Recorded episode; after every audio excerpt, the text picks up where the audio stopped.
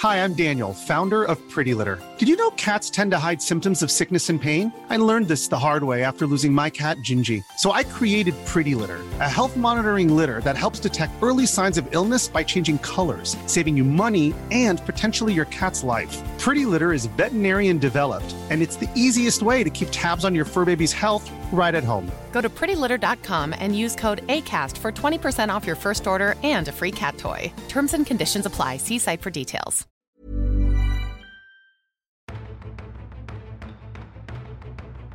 Previously on Chaotic Normal, the crew of Melora's Borealis continued to venture into Warthal Kiel, or the Merfolk City, which was a former human city that had sank beneath the waves. They explored the temple of Melora that was down there and found corpses and other cursed treasures beneath. They decided to leave most of the cursed treasure as they were seeking the Temple of the Kraken. The Temple of the Kraken that would hopefully hold the priestess that would free myself of the Kraken curse that was going to strike, well, at midnight. Will the crew discover the Temple of the Kraken and the Kraken priestess, and will she bring the salvation they seek? Or will their fortune turn ever darker? Let us find out on Chaotic Normal, The Shattered Isles.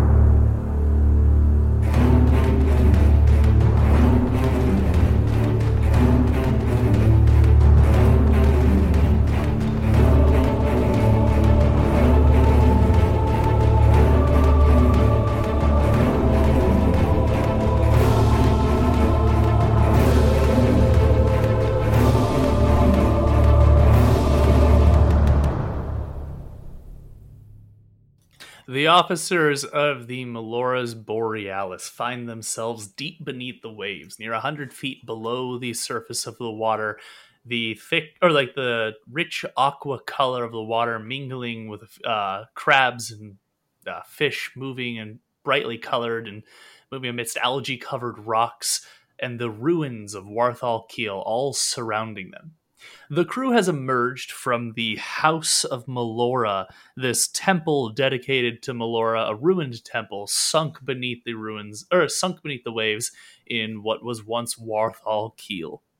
This ruins of a town, uh, once prominent town that sat upon the cliff face until it was brought down, crashed into the sea, and sunk beneath the waves after turning from the worship of its uh, heretic god to a uh, to the worship of Melora.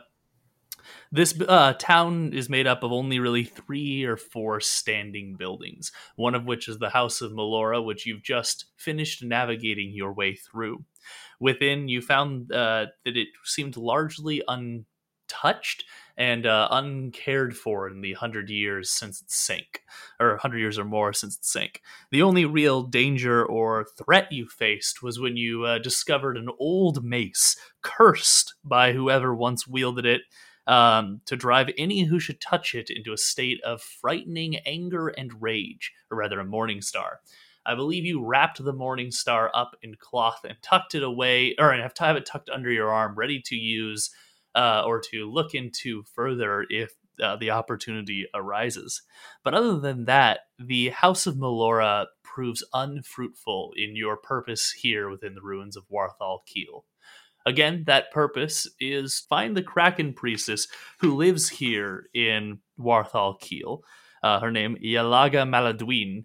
Uh, apparently, Yalaga Maladwin is a uh, someone who at least the merfolk you are talking to uh, consider a person you can go to uh, to help with such magical things as a curse put upon you by sea hags that threatened your ship to drown or to be dragged to the depths by a kraken. And so, trying to lift this curse, this kraken curse, you have come to Warthal Kiel, seeking out Yalaga Maladwin in order to find her and beseech her help in lifting this curse before the kraken itself pursues you. You know that from the way the curse was spoken, what you know of such curses, you have only until nightfall before uh, the kraken begins its hunt against you. Um, your crew is at Mutiny's edge.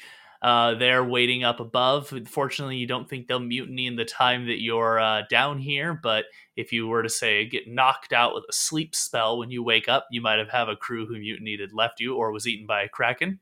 Um, and you yourselves are uh, deep beneath the waves, under only able to breathe thanks to the magic of.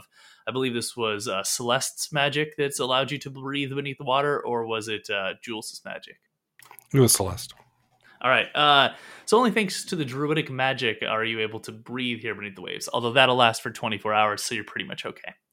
Um, but you've emerged from the uh, ruins of the House of Melora, and you find yourself once more amidst these, uh, again, amidst these ancient ruins. Tall columns and like pantheon-like shapes uh, protrude in the distance, all desolate, ruined places.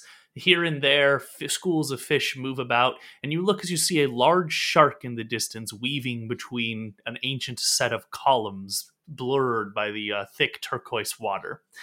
Um, however, the most obvious uh, building around you is the uh, other temple looking structure. It is modeled in an ancient looking way, uh, in a way reminiscent of the ancient ones. It has domed roofs, and you can't help but notice the likeness of the columns themselves seem to be etched to look like tentacles coiling up around the structure's uh, exterior, as if a great kraken is reaching up from below. Now that you're here beneath the waves, you can actually see these details and actually make it out. And as you look at this uh, temple that sits basically just behind the temple of Melora, you realize that there is shape. There are shapes moving across this uh, four-story palace in front of you. Those shapes seem to be small, uh, tentacled creatures moving uh, with puffs of air as they suck in their great cephalopod heads and then push themselves forward octopi cover this uh, this or it's not cover but are dot across the surface of this temple easily 15 to 30 octopuses are basically swimming around and darting in and amongst this temple its doors lay wide open as if welcoming any visitors into the temple of Valstouge. Well, I don't think this is it. We should probably keep going. You turn your head away from the Temple of Valstouge to assess the other two buildings. One seems to be a windmill that curiously has kept its blades despite the collapse into the water and uh, the uh, ancient currents pushing against it. And the tidal power is basically still spinning the blades as if the as the wind would, meaning that the uh, mill is probably still working inside. Uh, and that uh, windmill sits across a bridge that uh, rests over a deep, impossible looking chasm. The other building stands on a rocky precipice and seems to be decorated similar to the uh, house of, uh, or sorry, to the temple of Valstouge. Um, but a little less elegantly and seems more to be an administrative, smaller building. But it looks to be made of hardy, secure stone, likely suggesting it holds valuable items. I mean, it's got to be the windmill, right? Well, it's a Temple of the Kraken would obviously not look like a kraken. That's so obvious for them. They're very deceptive. If you say so. No, obviously, it's obviously the Kraken Temple. Rubert, uh, beneath the waves, your uh, your attempts to lighten the your bardic performance attempts to lighten the mood to your crew seems to fail. Perhaps they're all aware that it's a Rubert who bears this curse, and that if they dispose of Rubert as captain, perhaps the Kraken means nothing to the crew. Um, Wait, that's an option? it is Rubert who is cursed, as far as you know. no, we're all. I'm pretty sure she, the uh, hag, cursed all of us, uh, except for Phil. He wasn't. He was unconscious. Wait, what? I'm not cursed. You told me I was cursed. Yeah. No. uh, Oh, I mean, of course you were. It's because you were unconscious. You let us all down. Oh, okay. Because I wouldn't be here if I wasn't. Yeah. No, you're cursed. Yeah. That- We're all, we're all cursed. Just kidding. Love you, Cap. Where are we going? The I think. Hmm.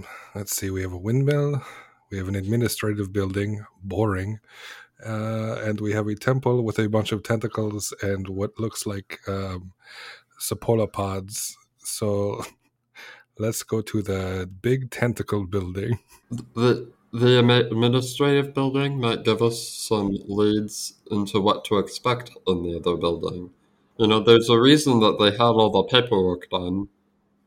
Zell and I, we should at least go check. Maybe it's unlocked. Let's split the underwater party. You are deep beneath the waves, and doors are very hard to open underwater. Um, I don't know what kind of paperwork they would keep down here. Um, I don't know if you tried to write underwater, but uh, ink doesn't keep to paper very well. Stone tablets. Okay, uh, okay, Zelnern, you gotta calm down over there. You're smashing some rocks.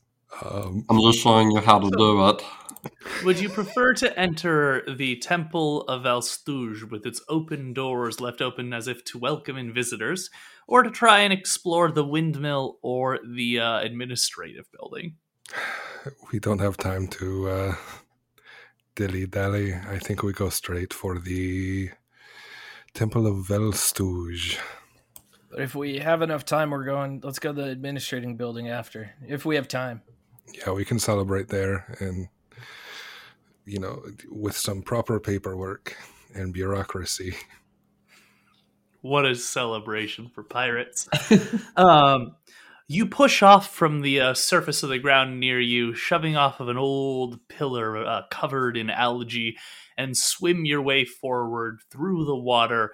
Uh, again, feeling the strange feeling as you breathe deep of seawater and it flows through your lungs, and yet you do not drown as the druidic magic uh, shapes your body to have gills and be able to filter it. You feel the water push out of your lungs again, and it feels almost like your your body wants to tell you you're drowning. You're about to meet that sailor's devil, and yet you do not drown. You pull yourselves through the water, breaststroking your way forward and towards those doors. Who is leading the way? I can lead the way. Jules, uh, you find your pale, like scar cut skin or scar crossed skin sort of glitters in the sunlight piercing through the turquoise water around you. You move your way towards the uh, door, and as you kind of stop at the threshold of it, you realize within is pure inky blackness. Uh, do you have Devil's Sight?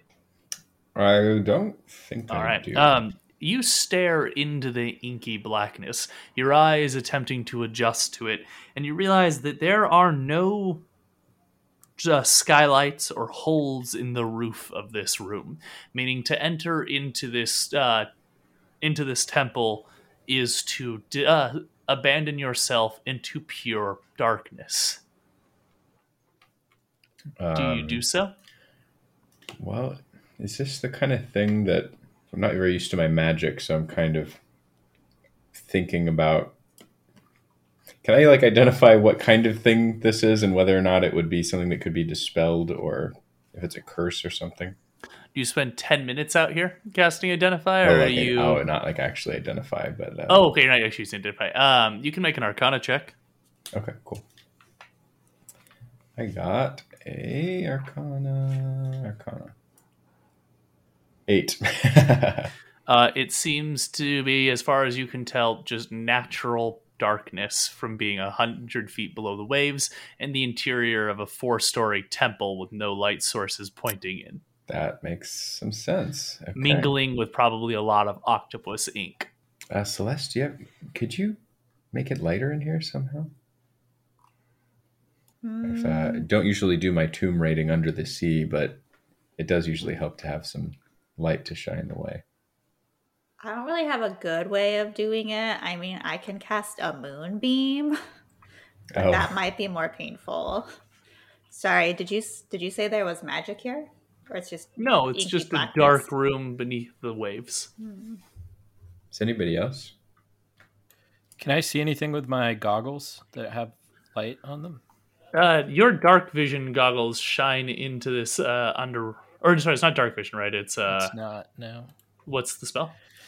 It is. Let me look. They're not goggles of night right? it's just your magical tinkering. Yeah, it's just magical tinkering. I forgot what it does though. I think it's just five foot radius of light. So as you kind of peer into the entrance, uh, that light shines out, kind of masked and dim in the darkness, uh, reflecting everything in a bluish green hue. And as you look in, you though immediately realize the floor around or at the entrance is painted with a beautiful mosaic of uh, that's sort of covered in mud and grime, but it's clear there's a beautiful mosaic uh, being painted out in the tiles. You can't see enough to get much of an idea of it, though. How does it work if I have goggles and then someone casts invisibility on me?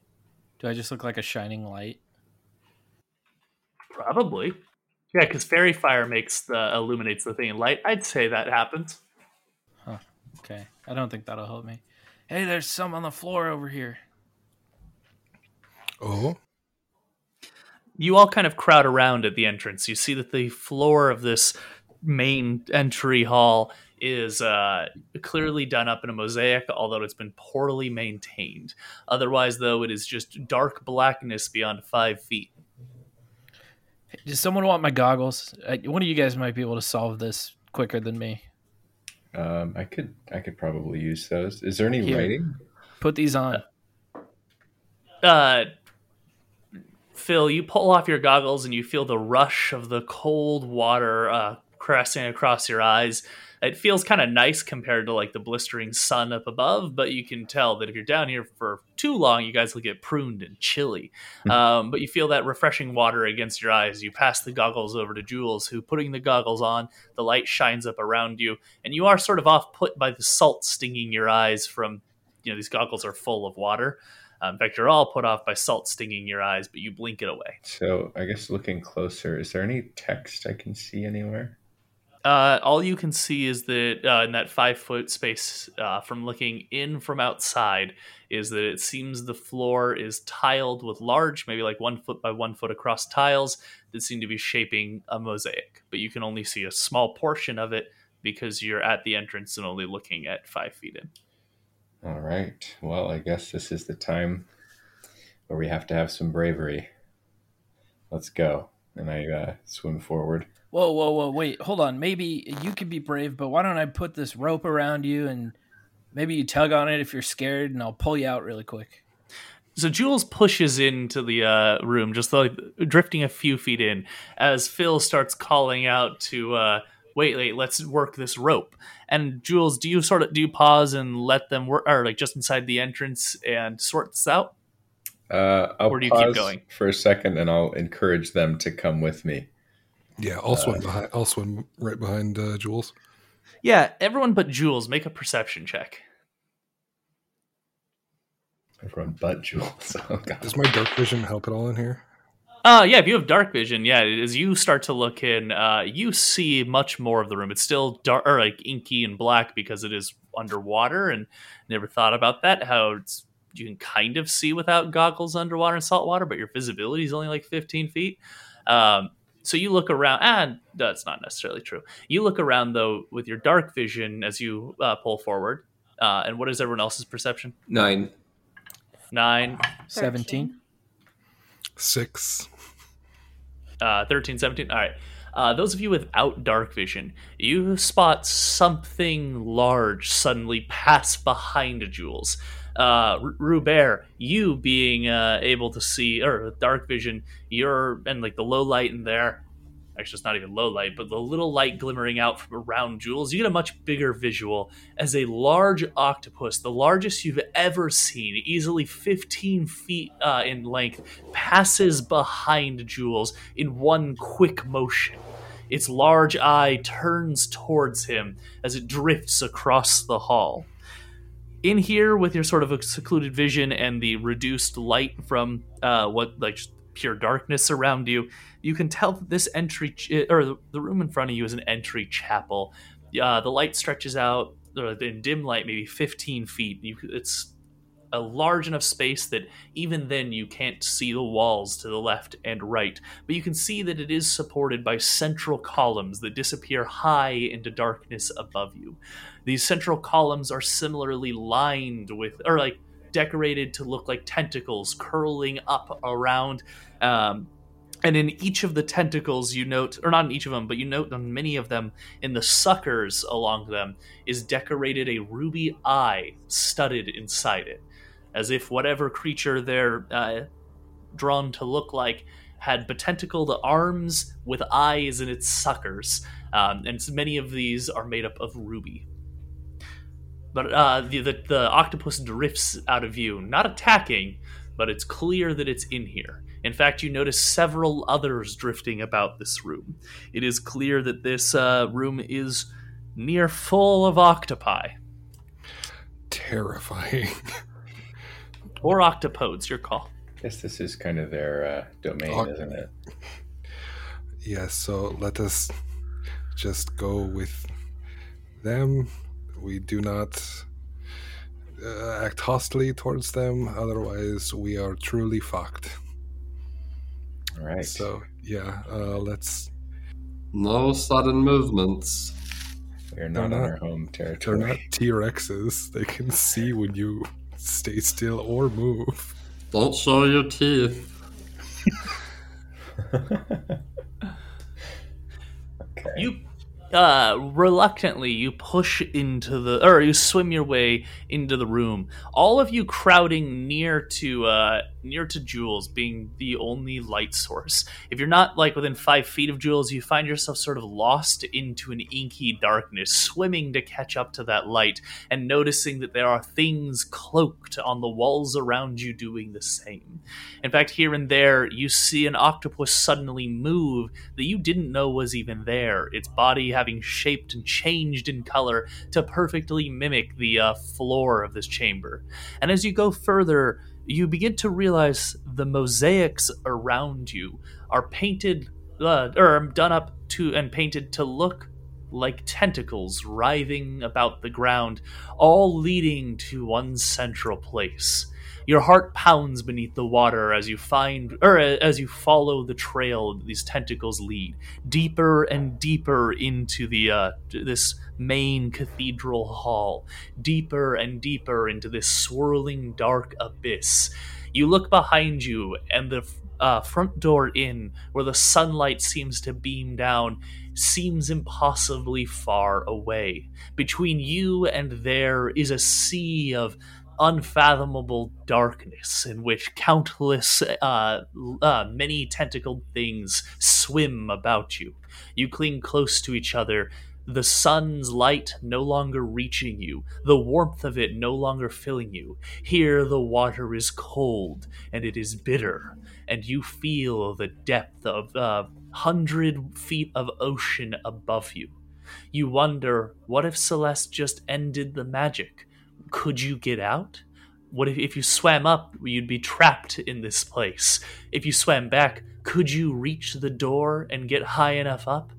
You feel that pressure building, that trapped feeling getting worse and worse. And then it reaches its peak as you find the central altar of this chamber. It looks like a massive beaked head sticking out of the ground. Its uh, yeah, its beak wide open. Its several like rings of fangs, jagged and twisting in different directions, poking up around you. You almost scream at the first sight of it, looking like a kraken rearing out of the dark only to realize it is in fact a stone carved altar done in the likeness of a head of a kraken. The shape is strange and eerie, looking half shark, looking half octopus, looking another half something completely unfathomable. Its shape is almost oddly resembling a bird, and yet still impossible to grasp truly what it looks like. It is shaped like nothing of this world as you look at it. The shapes, they're all wrong. The non Euclidean geometry. What are we doing in these cyclopean ruins? And as you uh, and, and as you sit there staring at the uh, or staring almost entranced by the terror of this uh, kraken head altar, a voice sings out through the water. Who dares to enter? Who enters the house of Valstouge? Who comes to seek the blessing of the Kraken? Who comes to pay for their curse? And swimming out of the darkness overhead, you see a massive woman. I say massive because she is the size of that octopus that swam by moments ago. Her tentacles, yes, she has tentacles stretching out the back of her, uh, reach 15 feet back as they trail. Her body is spilling out humanoid above, te- uh, octopus below as she swims overhead. She has the gray, gr- like the pale gray blue skin of a drow, made almost nightmarish here in this inky blackness. Her hair is a pale white that hangs behind her. She looks like the nightmare version of a merfolk. And the woman stops before you, uh, lingering just at the edge of the light. You see her there, staring at you with the cunning and the hunger of a shark. Who dares to enter? And she speaks to you in common. uh, I I am Ruber Graysan, captain of Melora's Borealis, and I like bow as much as you can while swimming. uh, you attempt to bow, and I actually I need an acrobatics to see if you can, Oh, cool! I'm good. because you are underwater. acrobatics nineteen. um, you uh, actually manage a pretty successful bow. Um, and she looks down at you and says, Ah, you come seeking counsel? Help? Or you come to steal the treasures of Valstouge? And she looks at you with an anger at that. No, we would not dare to steal from the mighty Valstouge. We seek to remove a blessing. Curse? Blessing? I'm trying to gauge wh- how she thinks of the Kraken.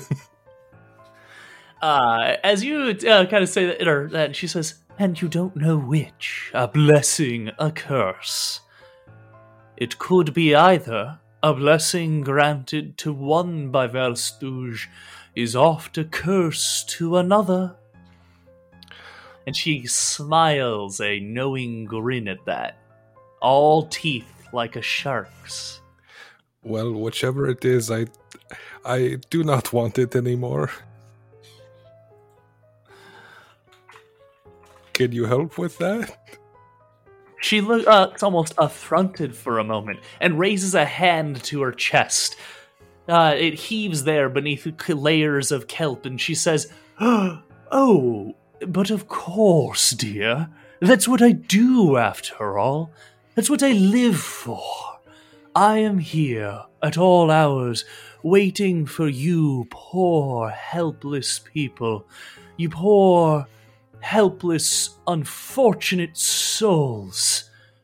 I wait here to help you, to bring you aid, to do all I can to make sure your lives are easy and gentle. Thank you, that's Although- very kind. She smiles and says, I do what I can, as all must. And tell me, you have a curse?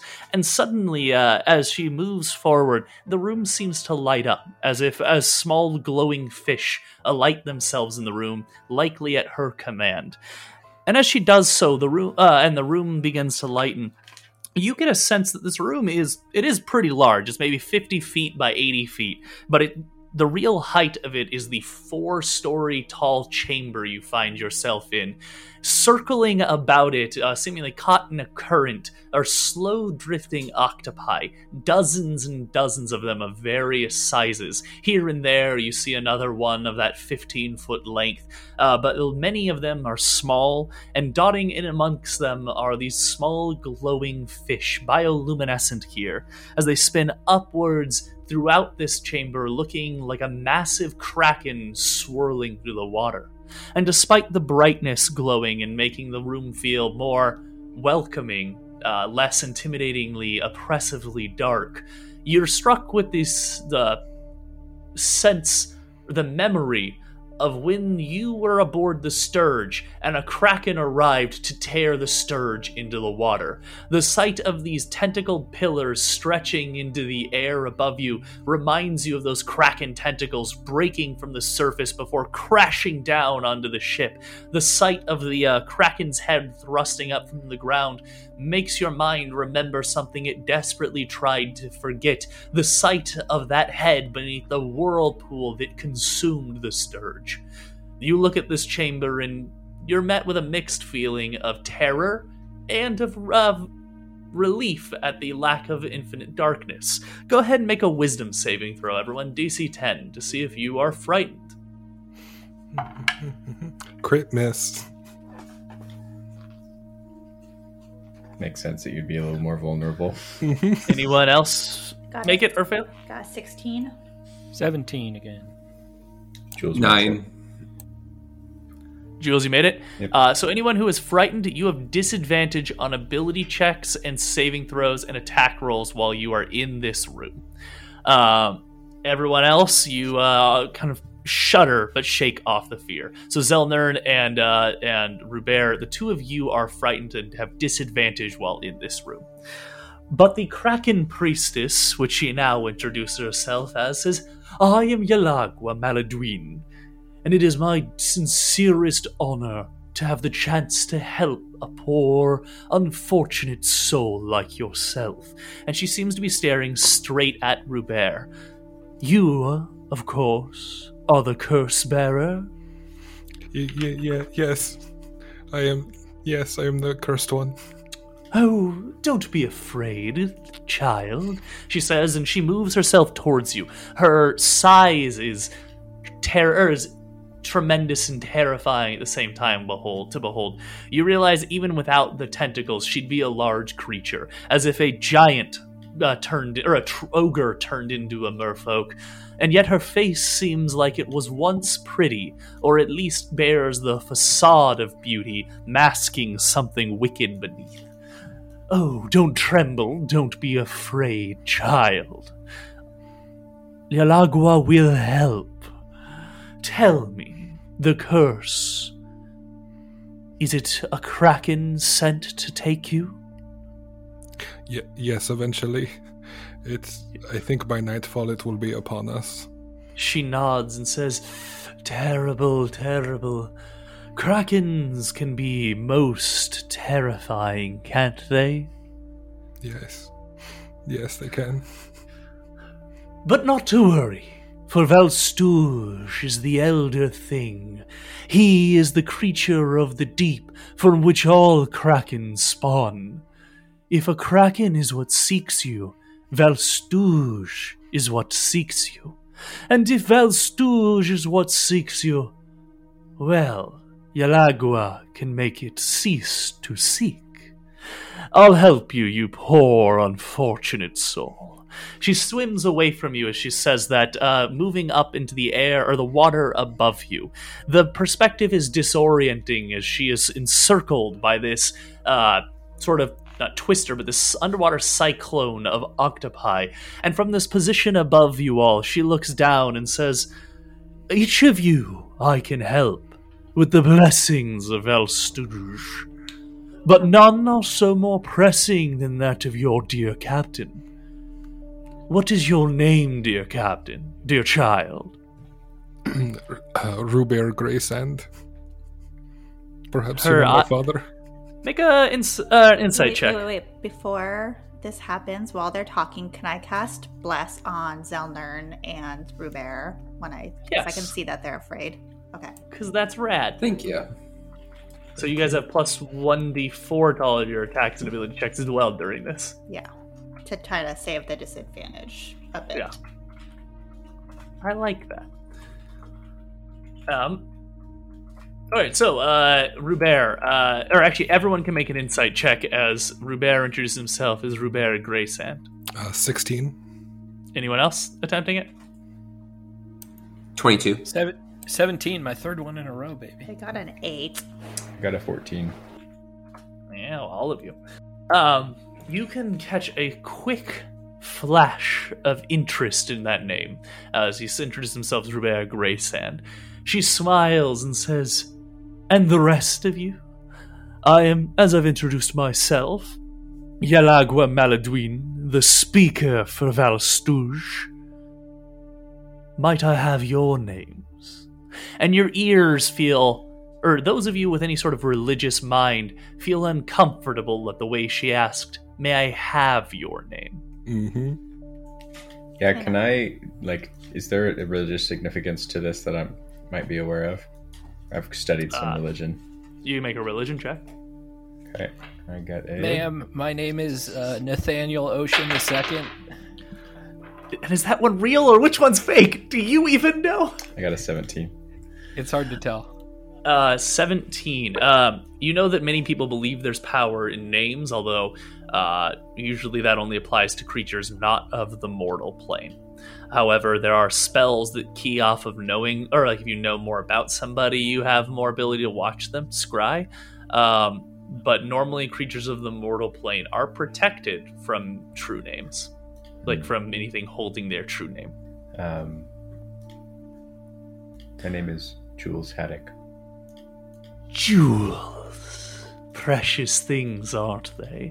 And she gestures to where you see, or the fish seem to move as if illuminating all of the rubies, studying the, uh, uh studying the uh, pillars going up. Those uh, those bejeweled eye sockets in set inside the uh, sucker cups of the tentacles on the pillars, and you realize they go from rubies at the base, gradually moving to emeralds, to sapphires, to those are the only gems I know off the top of my head, but escalating to different and more luscious types of gems as they go high. Your, uh, your mind fills with the thought of just how much booty is in this room. Um, but she, uh, uh, she looks down at you and says, Jewels, Rubert Graysand. And you, Nathaniel? Hello. Uh, uh, hi. Nathaniel. And the two of you, she says, her attention turning to Zelnern and Celeste. Am I able to tell if there's a way to like not give my name without insulting her? Uh, you can make a history check with disadvantage to see if you know anything about interacting with uh, rules and customs beneath the sea. Got a twelve. Um, as far as you're aware, if someone asks for has introduced themselves and you're asking for their help and you don't give them your name, it's kind of socially awkward at best. Um, but you figure you could like fast talk your way out of it unless she presses for it too hard. So if I like go with a nickname or something. Yeah, I mean you just heard Danny Ocean here give a fake name, so. I was about to ask if I need a roll for lying. Uh, I, are you lying? Well, out of character, I don't think Five O Collins is Five O Collins or Daniel Ocean or Nathaniel Ocean. All right, then I do need a deception. Okay, I'm gonna use my inspiration on it. Sorry to interrupt you. You're good. That was at twenty. All right. Not, not um, natty. She doesn't seem to call you out or anything, so perhaps your lie worked. Uh, Celeste and Zelnern, do you give your names to uh, the Kraken Priestess? Um, Well, my like my name is Shelly, because I have a shell. I need a deception on that.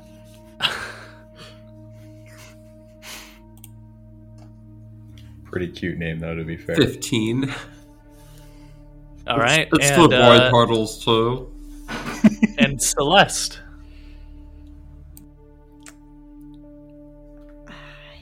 You can uh, call me Kel if you'd like. Kel, Shelley, Nathaniel, Jules, Rubert, Graysand. And as she says the name again, you can tell she seems to only be dwelling on that surname. Well, cursed terrible, terrible thing to be cursed. I'm eager to help you, my poor little unfortunate souls. Tell me, because I know the nature of the curse. I know it so well. But who, who gave their blessing of Valstouge and put it upon you?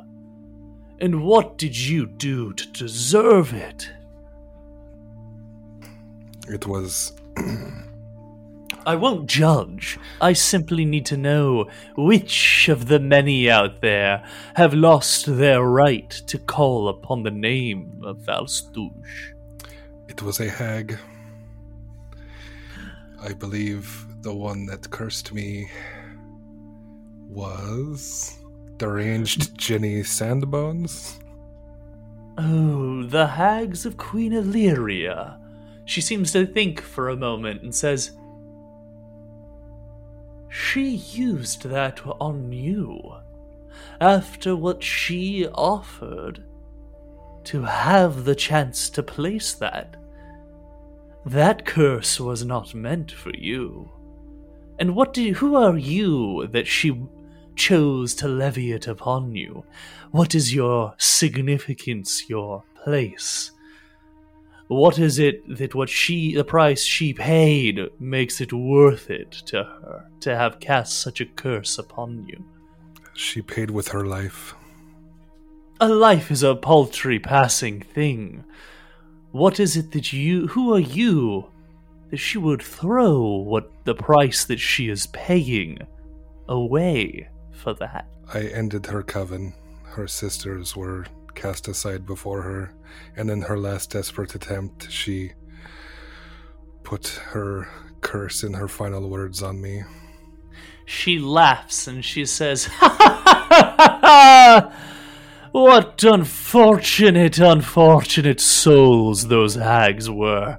Such a pity, such a waste. But they are as chaotic as a squall in the summer. They were not the choose, chosen of Valstouge. Just out of vengeance or a desire to survive, that is not a good reason to use your curse offered by Valstouge. A waste, really. And I can speak for Valstouge. I do. It was not deserved for that, for you to have such a thing placed upon you. Thank you, that's what I said. We'll make quick work of removing it. We'll make sure that curse is gone before the elder thing wakes in the, mo- in the night. We'll make sure nothing comes seeking your preci- precious ship, nor to take your soul. That's that's good. But I do It's what I live for. I do have to ask. Does this come with a, Yes. does this come with a price? Uh, she says, Oh my, well, now that you ask, there is a small price. A trifle, really. You'll hardly even notice that uh, you're being asked to do it. In fact, the price may end up a bounty for you as well. You see, when the elder thing, Valstouge, wakes, when he come or when he wakes at nightfall, I will go as I always do to the edge of the abyss. I will stand there and I will shout to Valstouge the names of those things pledged to him, names that include, among others, Rubert Graysand. And I will say that name unto Valstouge, and he will feel his hunger rise, and they will be his to devour.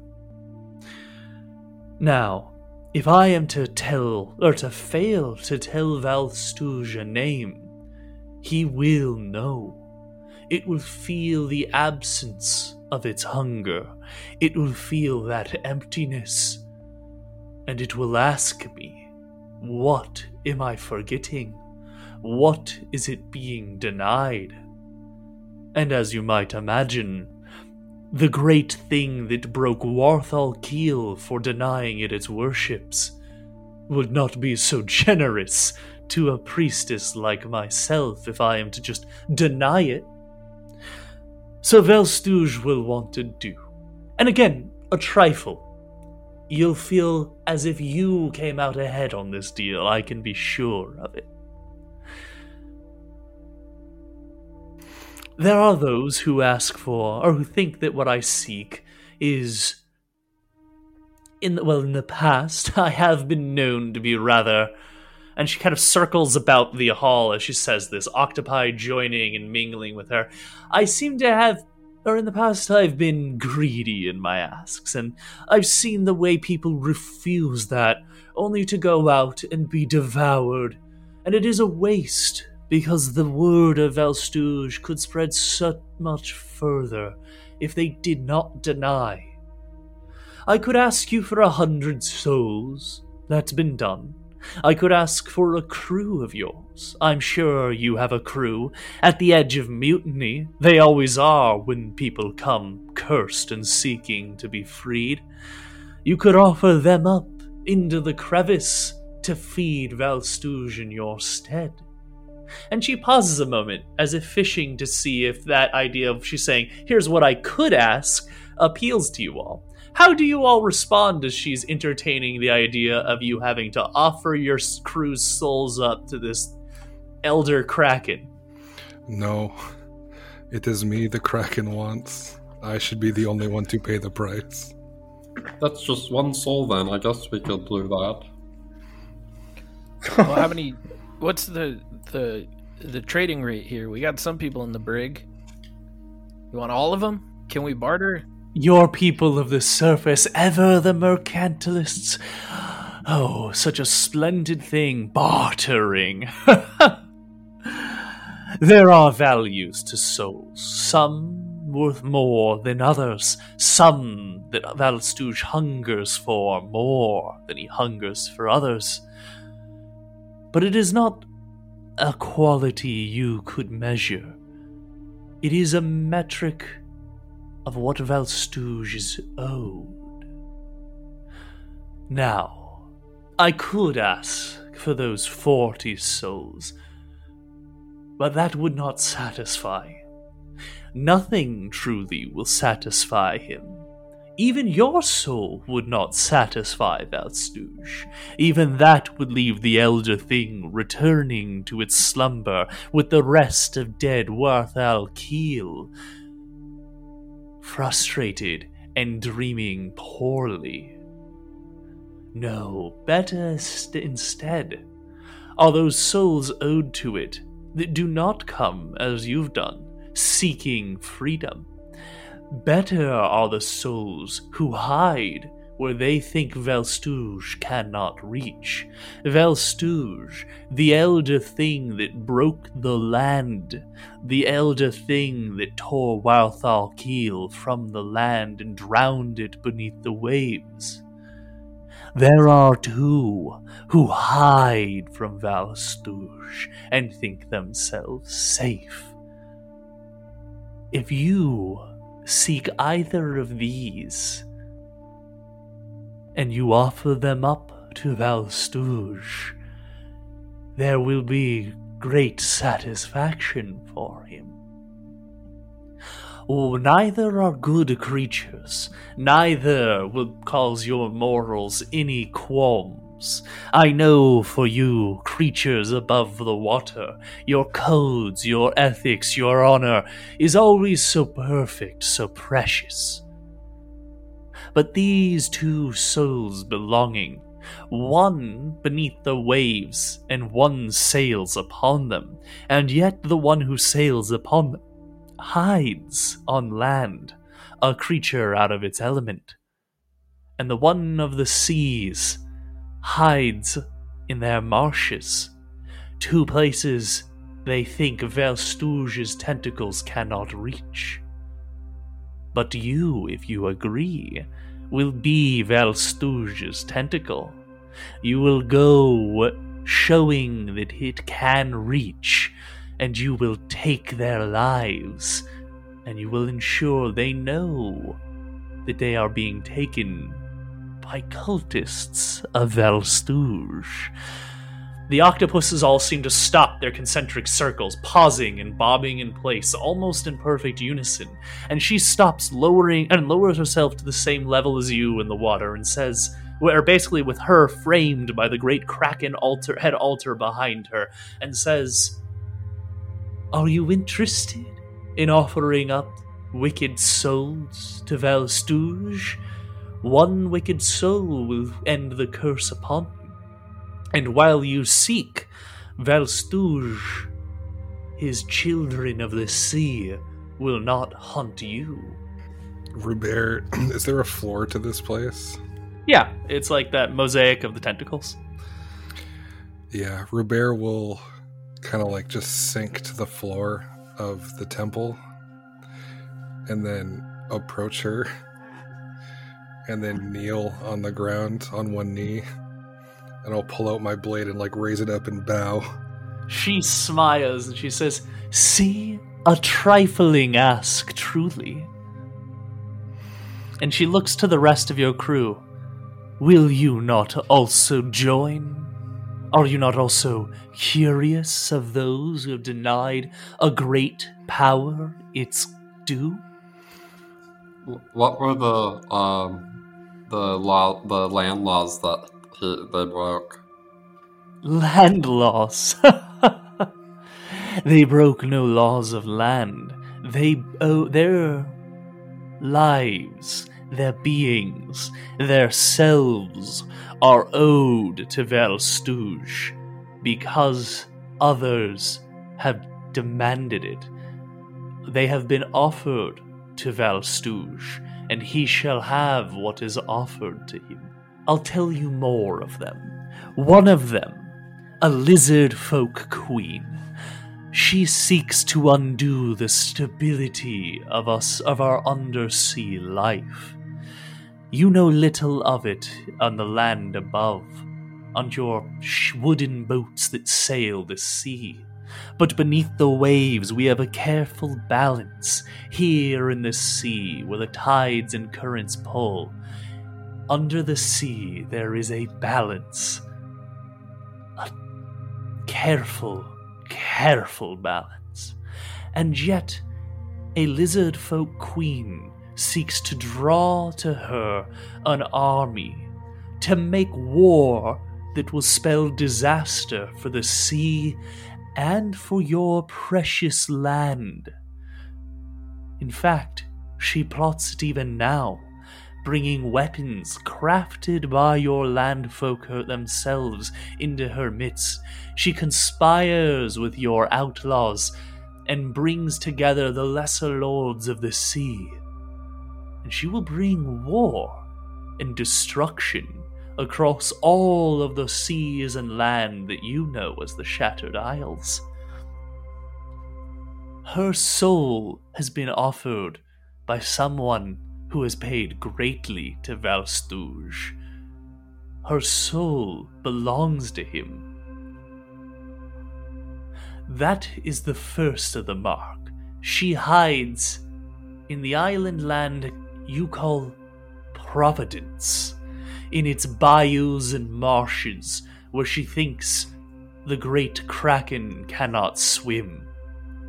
But you can prove her wrong. You can be his tentacle. The other, a pirate like yourselves. She is a creature, half dragon, half person. Mm-hmm. Mm-hmm. She sails the sea brazenly until she sailed into the wrong waters. She and her crew offered up a price to Valstouge, offered up a payment, and they refused to pay. An enemy of theirs offered their soul, and Valstouge charged, uh, asked very little as the offering to, ta- to send his children to take it. And yet, when the children went to take it, and she turns back almost ashamed, the children took the wrong ship. a fleeing ship caught in the same, or caught next to Captain Guldeer's boat, the Nasher. This sturge, this useless vessel, was dragged beneath the waves by the children, and Guldeer escaped. The Craven has fled, though, escaping two Krakens since, and fled herself into a mountain hold, impenetrable, f- fortified by those creatures, those mountain things that do never that never dwell beneath the waves. Dwarfs, she says. No R, D W O F. As a uh, sea kraken or as a kraken priestess, she has never met a dwarf. Uh, flees to this mountain home and thinks herself safe in her island, thinks herself unreachable by the tentacles of Valstouge. Either soul will do. Goldia or the lizard folk queen, both are owed, and neither would have any scruples to your morals. Both are threats to your surface of the world. Both the world would be better to see slain. And killing either would promise great treasure, great booty, I believe you say, and great opportunity. You see, a trifle. You'd find yourself coming ahead just by paying your debts to Valstouge. Wouldn't that also make us cultists of Valstouge and giving up the people, the gods we currently worship? Gods? Worship of gods? there are those who turn from the elder worship, those who don't understand the elder worship. You worship gods because you hope they'll give you something. We worship the elder things because it is what er, because they are made to be worshipped. The shattered isles are filled with tales of people turning from Valstouge, of people refusing Valstouge and those things that dwell in the deep. And the very land was broken for that brazen ask. Ancient ones, you call them? Fools, I say. Fools who turned and had the land broken by those who came before Valstouge. So, gods that you worship? It is the same as saying the employer you serve. You can serve an employer and you can worship Valstouge, for your gods are nothing more than that. So, uh, after this one life is given, uh, would Valstouge require more? Valstouge only asks what is owed. So long as no one makes an offering to demand your lives, then Valstouge is not owed you after you pay this price. A one and done, as you might say, no strings attached. This seems a fair deal, but I am the only life Valstouge is owed. I believe I should be the only one who should have to swear service. My crew does not need to swear their lives to him. Eight. Uh, she, uh, I'm gonna need a persuasion from you. You do have disadvantage because you're still frightened as you say this, um, but you also have bless from Celeste, and if anyone else assists, you can get advantage. So yeah, I give him a thumbs up for that one while he does it. Yeah. Can I also cast guidance? and you toss a guidance on. All right, so you're rocking a D4, a D4, and normal. Yeah, I'll uh, I'll come with you, Cap. Uh, it'll be a cool fight to watch when you duel both of them. It only has to be one, but no, you're all coming along for the ride. I just don't want you to have to say, swear your souls. All right. 8 plus 4, 12 plus 7, 19. She looks and says, ah, So be it then. Robert Graysand, do you consent to offer yourself your service to Valstouge? I do. Do I like cut She- my hand or something? Oh no, blood in these waters would leave each of you devoured in mere moments. Oh, there is more than octopi in these halls. Such sharks as you can't imagine dwell within the temple of Valstouge, and things bigger than you can conceive are in the uh, are in the abyss just beyond. No, Instead, she says, and she reaches into the air, and an octopus comes moving down, or into the water, and an octopus comes moving down towards her through the water. Several of them, rather, and begin to weave, uh, or swimming about her, begin to weave uh, kelp and uh, like seagrass together. You recall that kelp in the Shattered Isles is very rare. It's considered a thing that only grows so deep down where it's cold and where light does not reach, and there is no god, and Melora can't even save.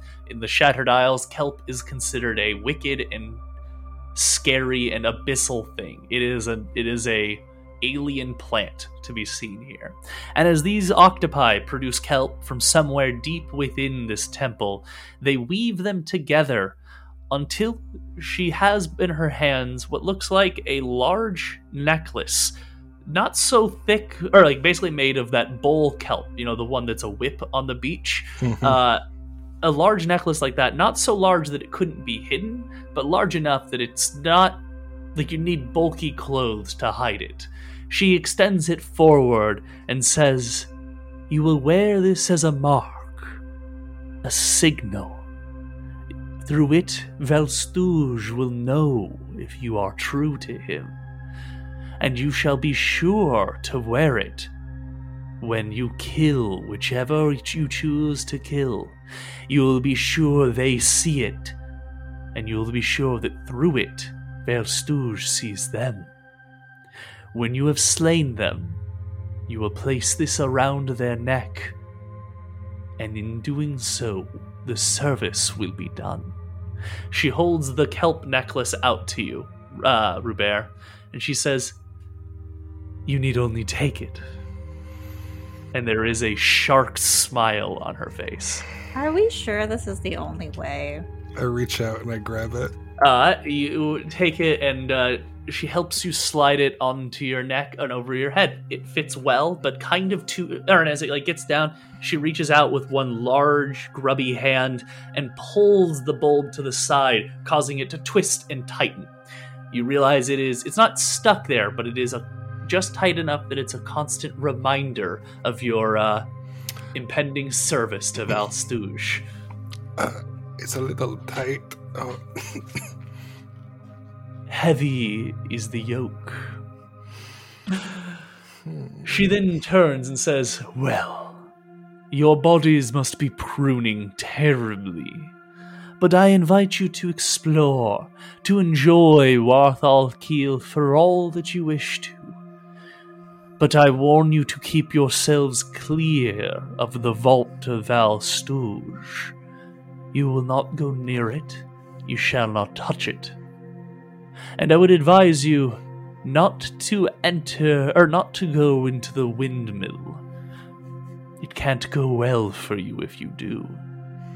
But Warthal Keel is yours to explore. Goodbye. What, what about the administrative building? That is the vault of Valstouge. Oh, Do not go near it. Oh, that's. And stay away from the windmill. Yeah, yes, I got that one. She begins to push away and says, Wait, hey, I know it's a bad time. I know it's a Oh. bad time, but uh, Do you uh, have something you need? I'm always ready to help poor, unfortunate souls. Yeah, yeah. Um, I, it's kind of a long shot, but it, are there? Do you know where we could get? I well, I have two questions. Okay, do you know how many people Valstouge took on the Sturge? How many crew members survived, or do you know how many people he took to the depths? There is no roster. Well, I didn't know if you like spoke the names or if you took a tally. I I don't know how this works. I'm new. Uh, my second Uh, question. I speak the names of those souls that are owed. The children of Valstouge, they seek out those that are owed, but they devour and kill all the same, whatever they might find, regardless of if it's owed. Elder things, after all, are to us what you view fish as to yourselves, and what the fish views another fish, and that fish views another fish, and so on until you have the tiny little krill who eat other little small things. I don't know much about sea anatomy. Uh, Okay. Well, I know based on how you're explaining things, you kind of work uh, uh, at a higher pay grade than I do in terms of how the world works. But I have to ask, do you have any like undersea maps or anything around here we could borrow? You know, it was hard getting here uh, from the surface, but if we knew from underwater, you know, it might be. I don't know what I'm asking. I'm so sorry, ma'am. You simply feel the currents. You have to have grown in it. You have to have understood it. Navigation is a feeling for us. But trust me, so long as you have if so long as you have the mark of Valstouge, you shall have no trouble finding yourselves here. In fact, she turns to Rubert, be wary of your heading, for you will find that if your mind goes to, er, if your mind begins to rest, to relax, you may find yourself changing direction, coming back here simply through subconscious desire, simply through the call of the void. It's a good thing I'm not the navigator. So, uh, she looks around and says, Is there anything else Yalagua Maladwin, Kraken Priestess, Voice of Valstouge can do for you? Jules, Zelnern, Celeste, nothing? I, I think you've actually Okay. done a lot for us already. I, I, I appreciate it. Thank you for your time. You don't want a dope matching necklace? No, okay. No, thank you. Be sure to keep that on, she says as she starts to push away, uh, and the lights begin to die out. The glowing fish no longer glowing, and the darkness seems to return. Remember to keep that mark upon you. If you should remove it, the children won't know not to seek. And she disappears into the darkness of the temple. As she said, Warthal Keel is yours to explore if you want, but stay away from the vault of Valstouge and don't go near the windmill. I'm glad we didn't go near the windmill or into the Velta Velstouche. Alright, let's get That's the hell plus out of life. here. I'm kind of nervous about taking this this axe or hammer or whatever we found wrapped in cloth. I'm just throwing that out there. Oh, oh, we should have asked her while she was here. Eh, whatever. Let's. We'll just keep it wrapped up and, um, you know what? Maybe just drop it on our way out. just leave it here at the bottom of the sea. but we should go. We should. I. Yeah, let's get out of here. Uh, you swim towards, or you turn back towards the entrance, and once more that impossibly long and yet so short depth of and field of blackness is between you and the door. You and salvation, you and sun, you and Melora's water, not this cold, sunless, heatless thing that you find yourself in now. You've never swam faster in your life than it takes you to get back to that door, and you break from it and start swimming towards the surface. And as you look above you, uh, you see that the fish have mostly cleared away from here. The octopi uh, have withdrawn inside the temple, and you swim towards the surface, seeing the uh, shadow of Melora's Borealis above. Um, and you swim as fast as you can in that direction. Shortly after you break the surface and you're climbing onto uh, the, actually, it's not onto the Melora's Borealis. At this point, you're climbing onto the Naughty Dreams. The two crewmen let you left behind uh, are clearly in an argument about which one of them could arm wrestle a shark. And uh, you two climb, or the four of you climb on board, looking a little flustered from your encounter. Um, and the, the crew looks over and says, "Any loot?" Nope, not this None time, boys. us. What do you guys Yeah. do with Amory? Young Amory, sweet Amory. ah, he's here. He point they point to where uh, Amory is, and I forgot he was there. So he's there at the back of the boat saying, "These two idiots think that they could beat a shark. They obviously couldn't beat a shark." And one says, "I know I couldn't beat him. So he did an arm wrestle. I bet I could get that flipper." And he says, "You couldn't do that because he'd eat you." Uh, and they continue the debate over whether or not they could arm wrestle a shark. I mean, Amory's got the point. You want to bet grog on it? I bet you. I bet you can't. We don't need to lose a crew member. uh, after some uh, arguing over this, they start rowing you back to the Melora's Borealis. You once you get back on deck, you find yourselves wet and cold, but I guess the sun uh, is starting to heat you up, and uh, you're enjoying, I guess, the the bright light here, the sounds of the surface, the uh, seagulls, the sight of some uh, like flying fish jumping out of the water. Uh, one of the crew says they see a dolphin to, to, the off the port side bow, and these signs of Melora are sort of reminding you of the joy of the ocean and not that dreadful dark place, that deep place beneath. But you find yourselves get, having a moment together to uh, recap what just happened. Well, it seems we have two choices we hunt down Goldir, who, hey, we already hold the grudge against anyway, and is with the dwarves. So that's what three birds, one stone that we're beating to death. Yeah, as soon as uh, Slippered walk. as soon as you said Goldir, I just thought about Hacksaw, and if they're running around chasing down ships and sacrificing them to that kraken. I just don't want anyone else to die. Maybe it's for the best. Yes, this may end up being a good thing. You got. I need to. Um, I need to go sit down for a little bit.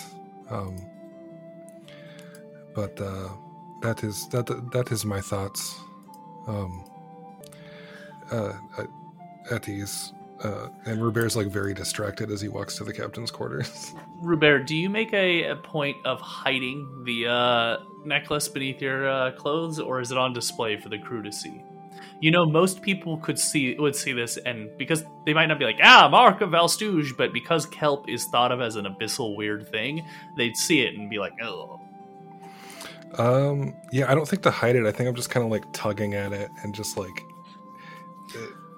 but yeah, I don't you hide it. You should hide that, or we'll get a mutiny for sure. Uh, We're on you, Melora's waters, and okay. you're showing off kelp. I'm not trying to show it off. I'm just like itching at it, but I'll wrap my red cloak around it like a scarf around my neck. Yeah, hide that shame. No one likes right. up here.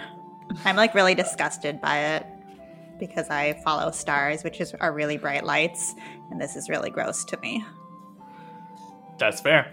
All right, so everyone but Rubert is uh, together discussing that they just saw Rubert uh, pledge himself as a cultist of Val Valstouge for the sake of trying to free himself from a curse. Yeah, that was pretty fucked up, but I mean, good on him for not making us do it too, right? I wouldn't have yes. done it anyway. And yeah. and he is right. We can go after someone that we were gonna go after eventually, anyways. Hmm. Hey, well, I'm gonna go check on my chickens in my bunk. Come get me if you need me. I forgot you had chickens. Are those ready for me yet? I'm nursing them back to health. I gotta go. All right, so uh, Doug steps away as well. Does anyone have any lasting commentary on it? Because you all haven't decided where you're going next, so maybe it's it's Phil, not Doug. What did I say, Doug? Ah, Phil. Uh, oh, bad DM. Uh, Phil, you head off to your chickens. Uh, the remaining three of you, Jules, Zelnern, and Celeste. Do you have any uh, preferences of where the where which of those two souls the crew should hunt for the kraken, or are you in team we shouldn't hunt any souls and we should find some third way out? Zelnern uh, thinks we go for the lizard person, Queen, since they're like arming and going to be a problem for us, anyways. I think it's uh, paltry vengeance, but if we can get what's his name, Goldir. Captain Goldir was Captain the Goldir. female dragonborn captain of, or half dragon captain of the Nasher. If we could take out Goldir, maybe that would save some souls. It seems like we're all divided because I think there should be a third way out instead of following Valstouge as if Valstouge is just gonna drop care as soon as we give a life. Yeah, it's hard to imagine you can uh, really finish your pact with whatever that is. But now that he's there, can he really take it back? Yeah, it'd be rude. Be very We wouldn't be being polite last time.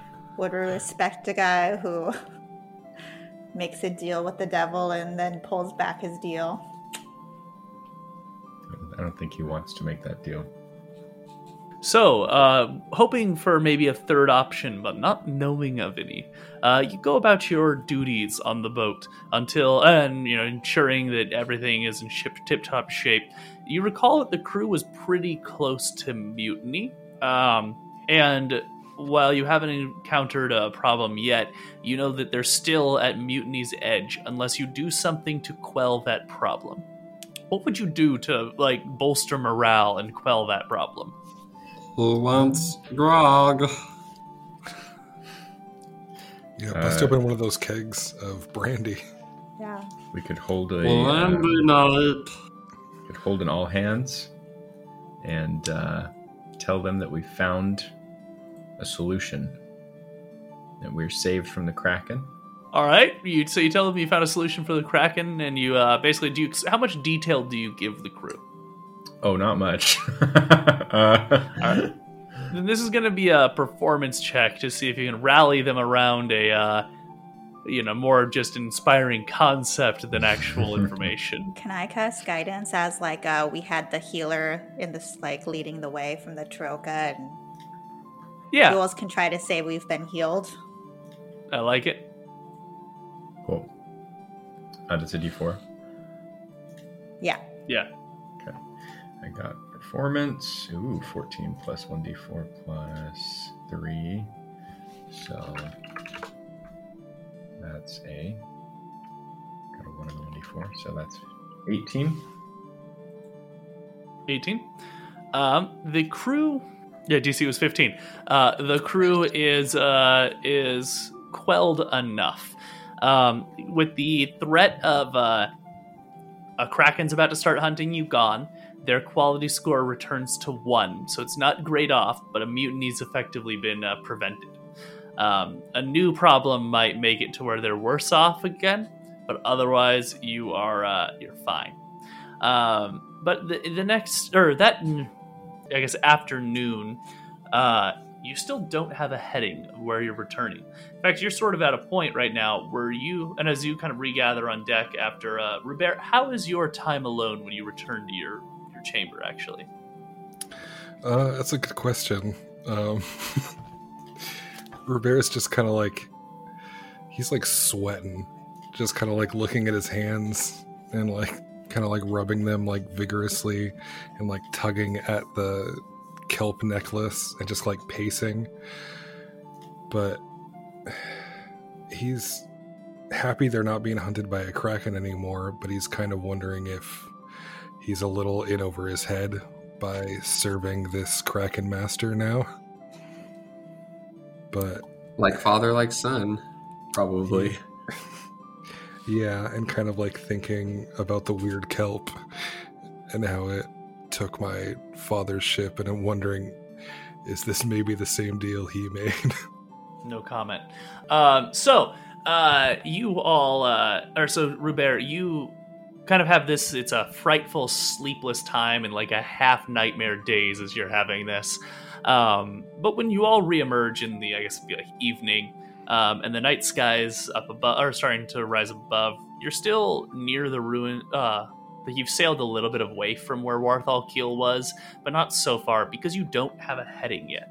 Celeste, you have been poring over your maps, and you know that you are in the Merfolk Isles at the farthest reaches where they stretch into the Channel of Drowned Honor.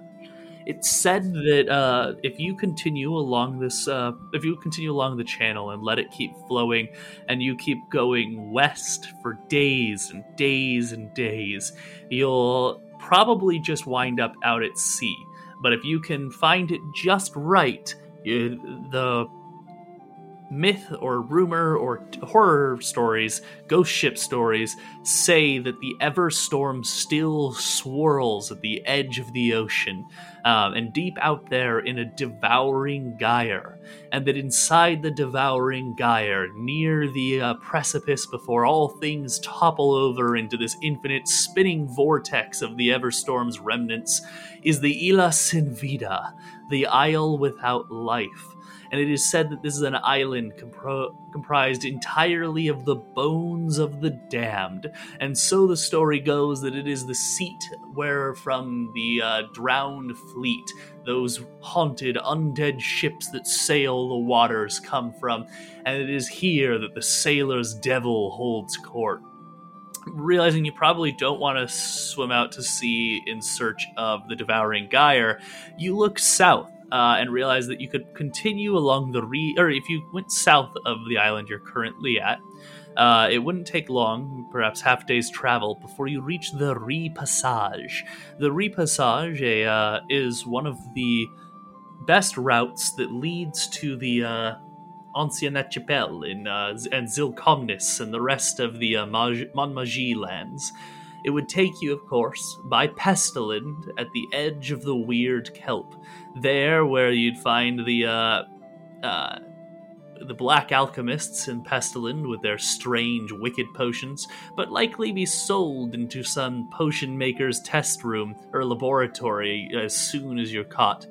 But you could continue along the repassage, past Pestalind and down to the vents, a great ring of mountainous uh, sulfur volcanoes that it said that there are narrow passages through, that if you pass through the vents and don't have your ship destroyed, um, it can bring you into a uh, ancient, peaceful, warm water lake or warm water sea that's hidden by this mountain range. And it's said that here there are still Ancient One ruins completely unplundered. Uh, ruins who, because it's so hard to get to, have are untouched by goblins and full of all of the secrets. But further on still, past the vents, you could go along the Re Passage, and all the way down into the Ancien Archipel. There you could find the Zil Non Cyclope, you could find Turtle Bay, you could find La Isla Castillagar, you could find uh, Zilcomnis itself, you could find, or down on Gran Ancien, you could find countless other uh, islands, including Trezzo Trezzozil, north of the Fire Fingers along the Maori Passage. And Trezzozil is uh, famed, you know, for being the home of the uh, pi- the grand pirates of the Shattered Isles. It is Trezzozil where they make their court and they make their rules and agreements. Anyone who wants to be a true pirate in the Shattered Isles is known on Trezzozil, Treasure Island. And anyone who is uh, considered exiled or tarnished among the pirates, or as someone who has been banished by the Pirate Council of Trezzozil. One such people, uh, purple, is the captain of the Sturge. Meanwhile, Goldir is known to be on the Pirate Council of Trezzozil. But you could also dodge past more uh, repassage and the Maori Passage, and keep, or sorry, keep going along the Maori Passage down out through the tail of Ancien Archipel until it brings you to the Doldrums uh, as you curve back to the east. The Doldrums, so long as you skirt the place between the Doldrums and the drowned forest beneath the waves, you'd make your way back to the eastern mainland and you could head up towards the Isla Diente de Pedra, the Isle of Stone Teeth, where uh, you believe, from the maps you stole from the uh, uh, from the slavers in the uh, in the underground cove is said to be Hrakhamar, the dwarven ruin that Captain Goldir has made her private fortress. That's the Isla Diente de Pedra. But you could continue past the Isla Diente de Pedra into Fortune's Channel and make your way back up to Port Providence, there in the comfort and safety of Melora's Vale. But on Providence Isle, in the bayous there, you know there to be this lizard folk queen who's amassing an army. You've already found indications of it with the uh, weapons that apparently Gellan Primewater has been selling and arranging for these lizard folk to have. You also heard uh, yeah, and so you you know that they've already been scouting out Shattered or uh, Port Providence, or so rumor holds. Um, so this attack, this invasion, this war is likely coming. And so you find yourself basically with that plan, having made a circle, moving along the eastern route that would take you through the Ancien Archipel all the way up to Diente de Pedra, back to Port Providence. Or you could go back the way you came, a much quicker and less. Uh, uh, circuitous route, you could go back the way you came, passing by uh, either through the Merfolk Islands and past Port Uskarn, with its uh, known for its pirates who didn't make it into the uh, Council of Trezzozil. These are the mercenary bandit robber pirates, not those uh, freebooters of the sea with honor. These are the kill anything that they see, take it all, and it doesn't matter. Poor but desperate and murdery pirates. And you can make that quick trip back to Port Providence, but risk Port Uskarn pirates. Or you could continue that same direction, dodging south of them, and passing through Azure Stand, a famed druidic stand of uh, uh, mangrove trees that stretches across the open sea. It's said to have living, uh, said to have uh, like one of the most uh, beautiful uh, sights to behold. Although everyone says only, er, that to step upon its uh, like land is to invite certain death and through there into the Farvale Islands, where Camp Vengeance, an Empire uh, stronghold, stands, uh, keeping all of the treasures that the Empire uh, secures, all of the merchant vessels uh, that want to launch off from uh, into the deeper reaches of Agdaland land, uh, launch from Temporal Island. And from there, you can make your way across to the Mer- to Melora's Vale and the safety of Port Providence.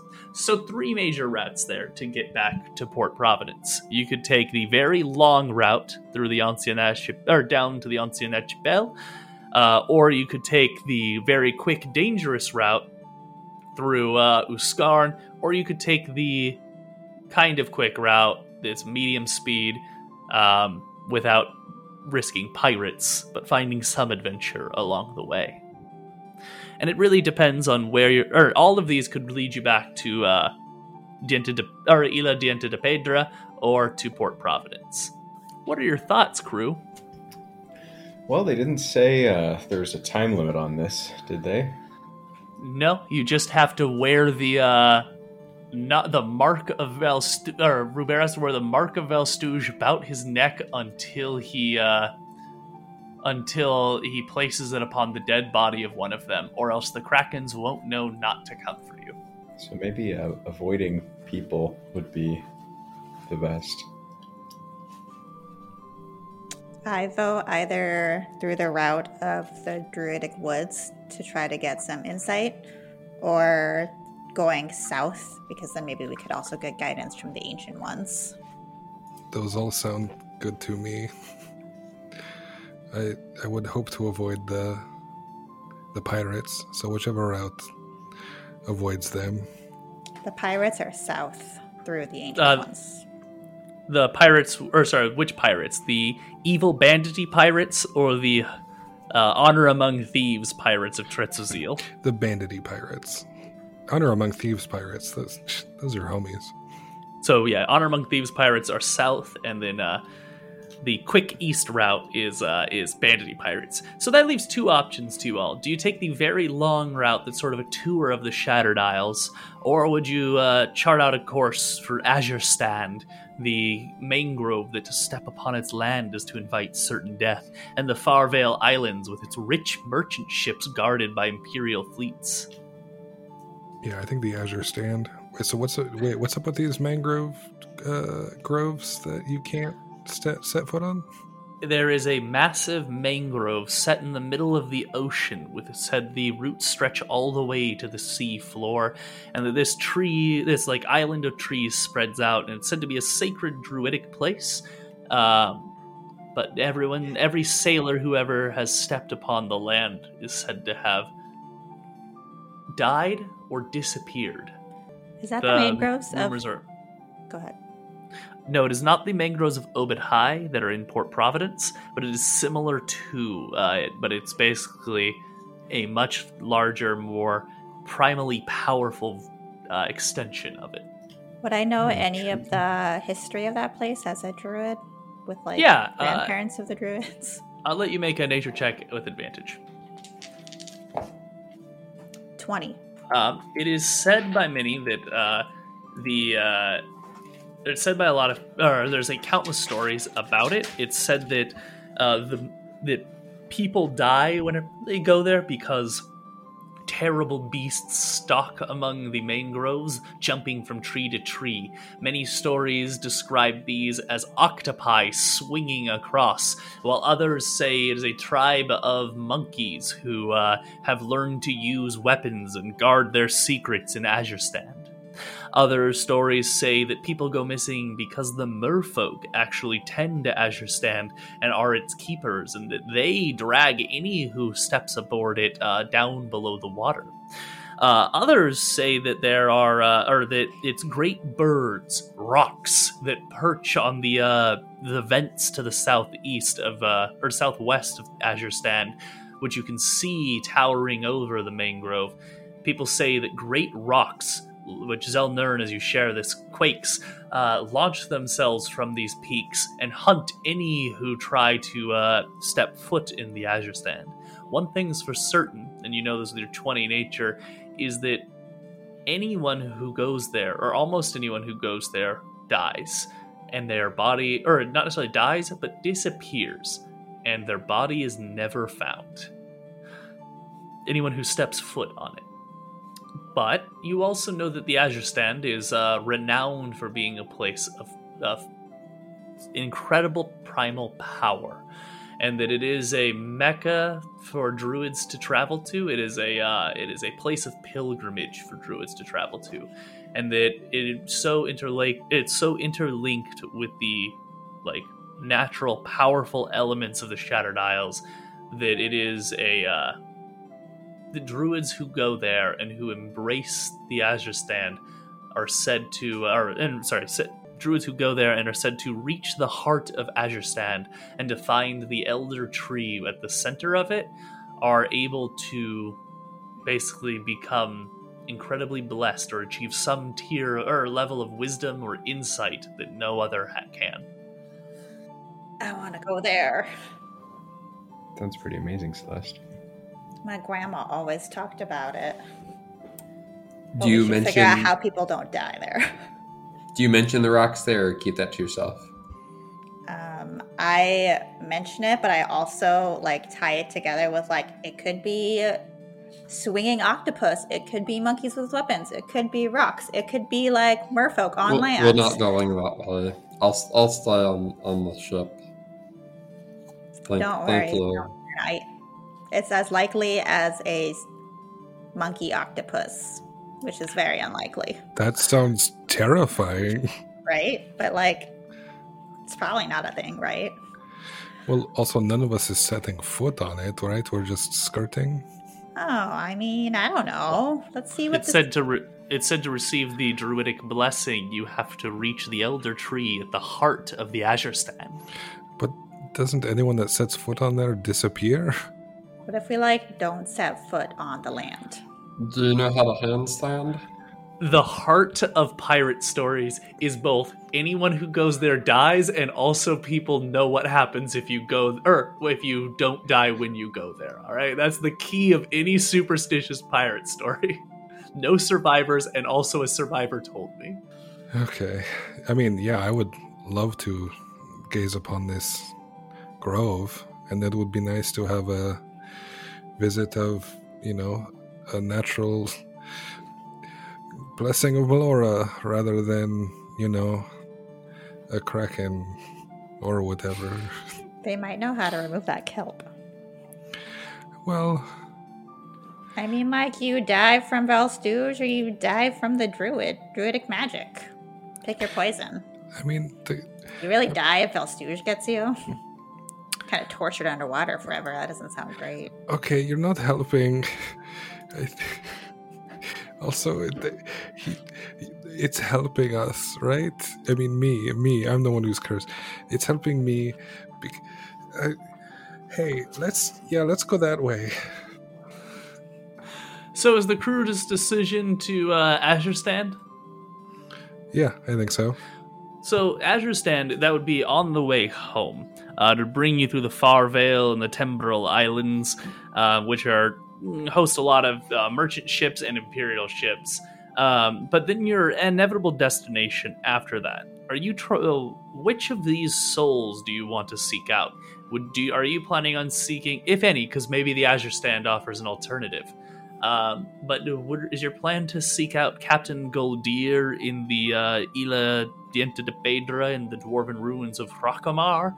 Or is your uh, goal to seek out the Lizard Folk Queen in uh, the bayous of Providence?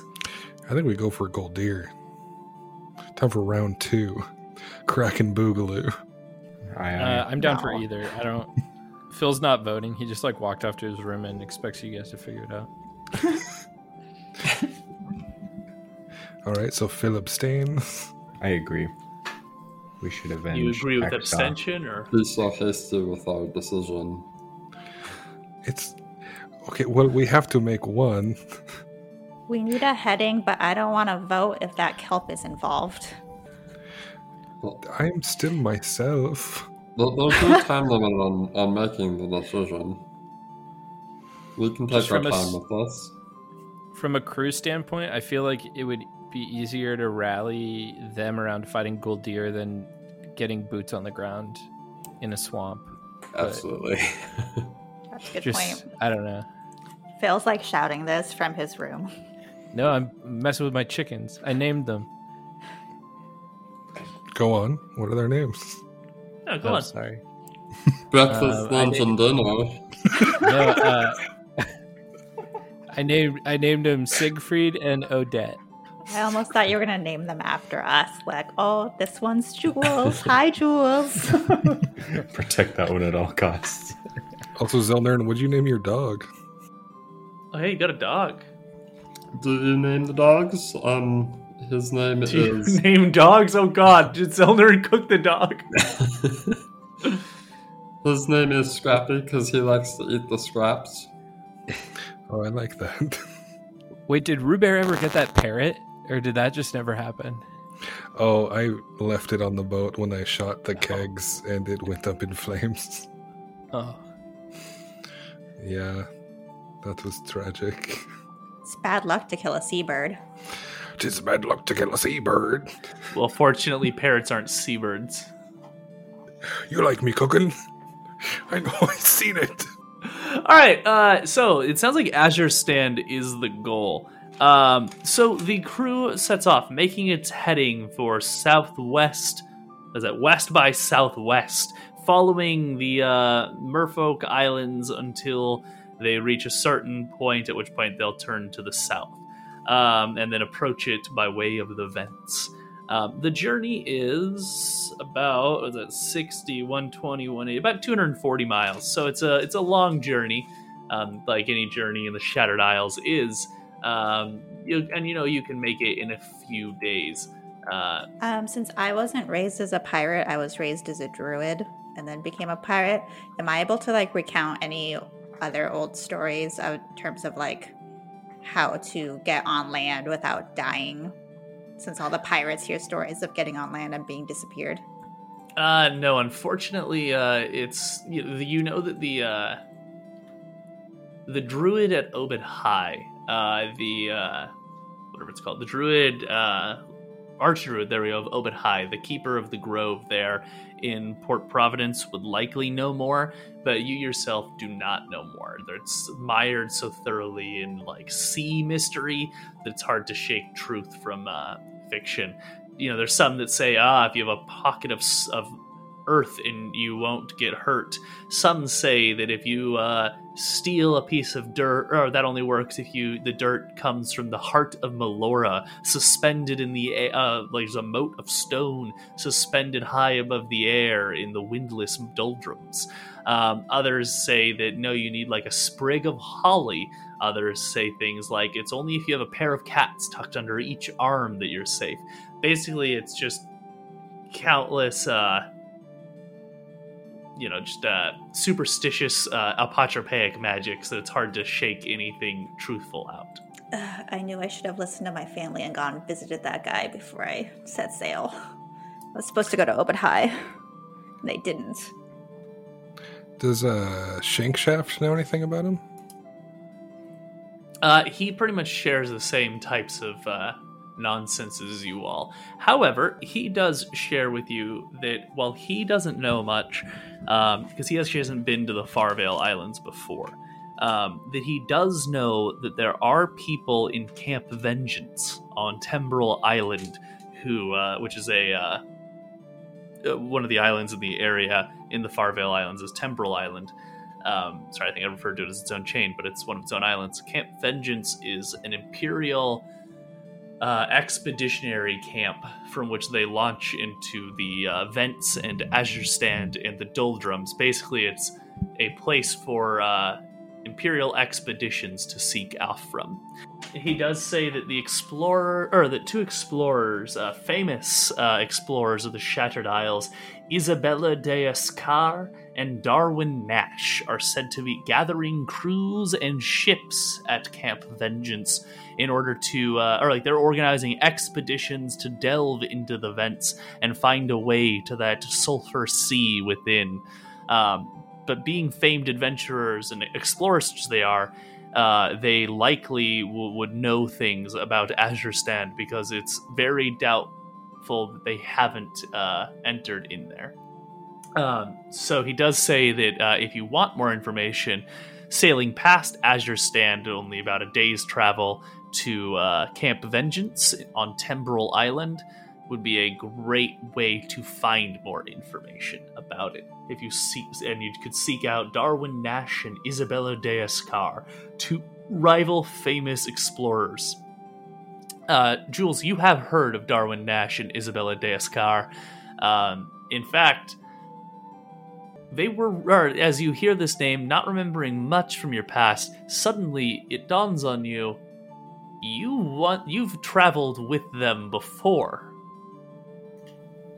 Oh my god. Um, while some of it is blurry and splotchy, just like your uh, moment of death is still forgotten, you know that you traveled with them before. They might remember you, they likely would, although they might be surprised to find you alive. I can't bear the thought of them seeing me like this. I don't know what our relationship was, but I can't imagine this would be an improvement. Well, I think you look great, Jules. Thank you, Robert.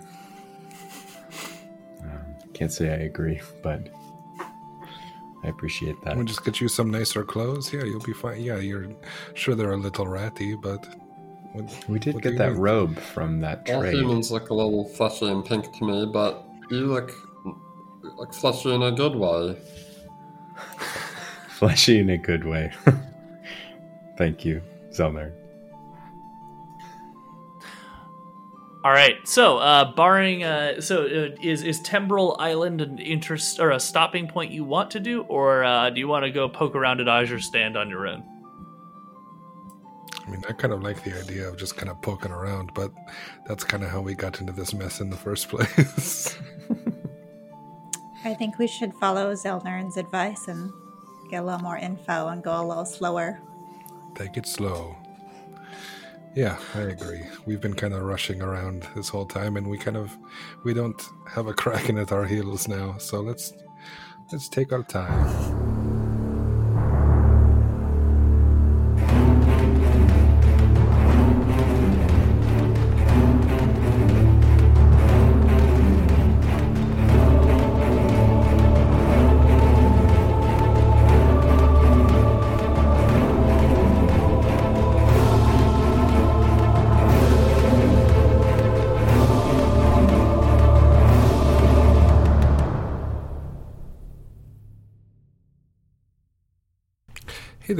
Chaotic Normies. Thanks so much for listening. It's me, your friend Ryan, who plays your favorite bard, Robert Graysand, on Chaotic Normal The Shattered Isles. Be sure to rate and review on iTunes, send to a friend, a colleague, a coworker, an acquaintance, and your uh, roommate. I haven't said roommate. That one works. Also, send any questions, concerns, comments to chaoticnormalpod at gmail.com, as well as any of your favorite Thanksgiving turkey recipes. It's never it's never too early to get a, get a head start on cooking that that bird. Sorry for the um, episode being a week late this time. Uh, schedules get busy. You understand how it is. We're not professional podcasters. We're amateurs. Uh, during the spring and summer, we might be going bi weekly, but if that happens, I will, of course, give an official announcement here on the official channel. But yeah, thanks for listening. I did uh, make this episode extra long, and I did want to give a few additional credits to Dream Protocol, Less FM, and Nature's Eye from Pixabay for the music I added to the episode, so check them out there if you have any podcasts that you want to add some music to. Yeah, we should have a episode next week, a not regularly scheduled episode. And so until then, I will talk to you next week. So stay cool and bye. Hi, I'm Daniel, founder of Pretty Litter. Cats and cat owners deserve better than any old fashioned litter. That's why I teamed up with scientists and veterinarians to create Pretty Litter. Its innovative crystal formula has superior odor control and weighs up to 80% less than clay litter. Pretty Litter even monitors health by changing colors to help detect early signs of potential illness. It's the world's smartest kitty litter.